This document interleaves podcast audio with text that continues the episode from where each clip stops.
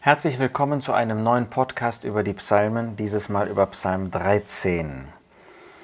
Auch dieser Psalm zeigt uns wieder die Empfindungen des Überrestes, mit denen sich der Herr Jesus eins macht. Und so dürfen wir seinen Geist, seine Haltung, seine Gesinnung in diesem Psalm wiederfinden. Viermal in den ersten drei Versen heißt es bis wann. Vers 2, bis wann, Herr, willst du mich für immer vergessen? Bis wann willst du dein Angesicht vor mir verbergen? Die Qualen, die Drangsale für den Überrest, die werden so furchtbar sein, dass sie dieses bis wann, bis wann dem Herrn vorlegen. Aber waren die Qualen, die Drangsale des Herrn Jesus weniger schlimm? Im Gegenteil, sie waren genauso schlimm, sie waren noch schlimmer. Der Jesus ist 30 Jahre, 33 Jahre seines Lebens abgelehnt worden.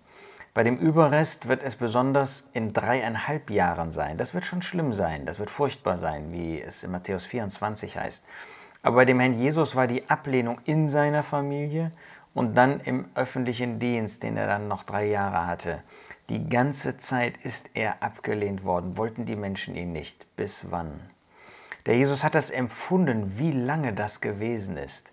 Und hier in einem solchen Psalm dürfen wir ein Stück weit auch in sein Herz schauen. Der Jesus ist nie ungeduldig geworden. Bei ihm war das nicht, ähm, dass er diese Leiden abkürzen wollte ähm, oder dass er irgendwie ähm, unzufrieden gewesen wäre. Nein, das war er nie. Aber er hat doch diese Länge, dieses Ausmaß empfunden, wie lang. Und es sah so aus, als ob er vergessen würde, als ob Gott schweigen würde. Und er hat auch nach außen hin geschwiegen. Bis wann? Bis wann willst du dein Angesicht vor mir verbergen? Natürlich hat der Herr Jesus nur in den sühnenden Leiden ähm, erlebt, dass Gott das Angesicht wirklich vor ihm verborgen hat, dass Gott sich abwenden musste als der heilige Gott, weil der Jesus zur Sünde gemacht worden ist, weil er dort Sühnung getan hat. Das ist aber hier nicht gemeint. Die sühnenden Leiden kommen nur ganz, ganz wenig in Psalm 22 eben ähm, vor uns und vielleicht noch an dem einen oder anderen Punkt an anderer Stelle. Das ist also nicht gemeint.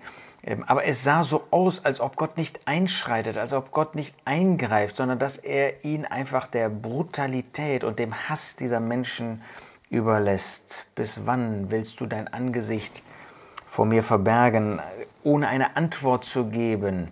Wenn wir an das Schreien des Herrn Jesus denken, wie das in Hebräer 5 genannt wird, dann wirkte das auf die Menschen so, als ob Gott sein Angesicht verbarg, als ob Gott nicht antworten würde und nach außen hin hat er das nicht getan. Bis wann soll ich Pläne in meiner Seele hegen, Kummer in meinem Herzen bei Tag?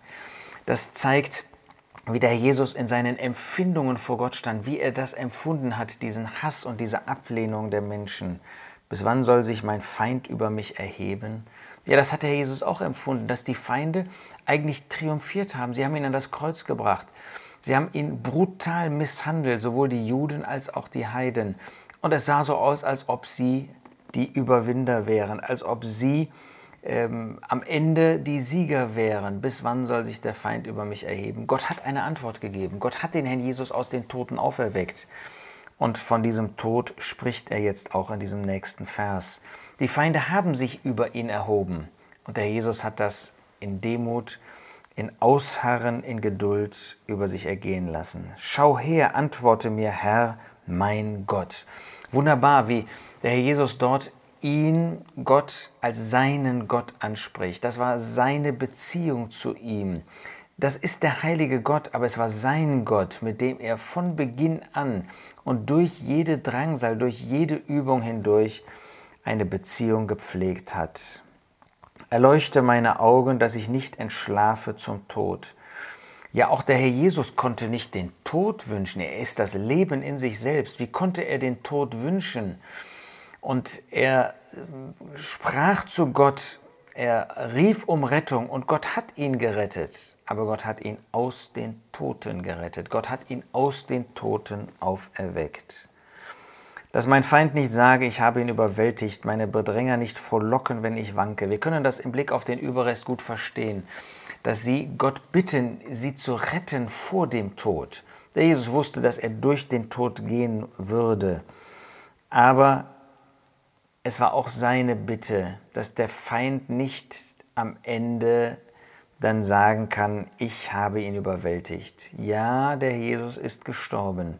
Und es sah drei Tage und drei Nächte so aus, als ob der Feind wirklich der Überwältiger ist, der Sieger ist, derjenige, der die Macht hat. Aber dann hat Gott den Herrn Jesus aus den Toten auferweckt und hat deutlich gemacht, wer wirklich der Sieger ist, wer der Überwinder ist, wer der Gerechte ist, wer der Fromme ist, an wessen Seite er Gott stand. Und so finden wir, dass in all dieser Not der Überrest Vertrauen haben wird zu Gott. Und wie viel mehr gilt das für den Herrn Jesus? Ich aber, ich habe auf deine Güte vertraut. Der Jesus hat immer auf die Güte Gottes vertraut. Ist er nicht Gott selbst, der Güte gibt? Aber er hat vollkommen als Mensch hier gelebt, hat im Vertrauen zu Gott dieses Leben geführt. Ich habe auf deine Güte vertraut. So ist der Herr Jesus mit Gott, seinem Vater, umgegangen, wenn ich das in Ehrfurcht sagen darf. Dass er alles von Gott erwartete, alles von Gott annahm. Mein Herz soll über deine Rettung frohlocken.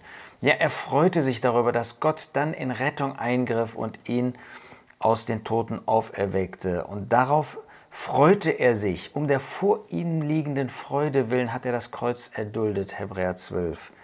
Er frohlockte sogar, wenn er vorweg sah, dass Gott am Ende deutlich machen würde, dass er der Gerechte ist und dass er ihn auch nicht im Tode lassen würde. Ich will dem Herrn singen, denn er hat wohlgetan an mir. Ja, der Herr Jesus hat, Psalm 22 zeigt das dann, diesen Lobgesang angestimmt. Und er möchte uns mitnehmen in diesen Lobgesang. Er möchte uns mitnehmen in dieses Vertrauen zu Gott. Er möchte uns mitnehmen in diese Gemeinschaft mit Gott, in die Gemeinschaft mit ihm selbst, in den irdischen Umständen, in denen wir sind. Er ist unser großes Vorbild. Und ich wünsche dir, dass du das auch erlebst, dieses Vertrauen, diese Gemeinschaft mit ihm, dass du sie suchst und dass du so im kleinen Maß natürlich nur das auch verwirklichst, was der Herr Jesus in diesen furchtbar tiefen Leiden seines ganzen Lebens, der Ablehnung des Hasses der Menschen, der Brutalität des Menschen verwirklicht hat. Dieses Vertrauen, diese Gemeinschaft, dieses Leben mit Gott. Er ist wirklich ein wunderbares Vorbild für uns.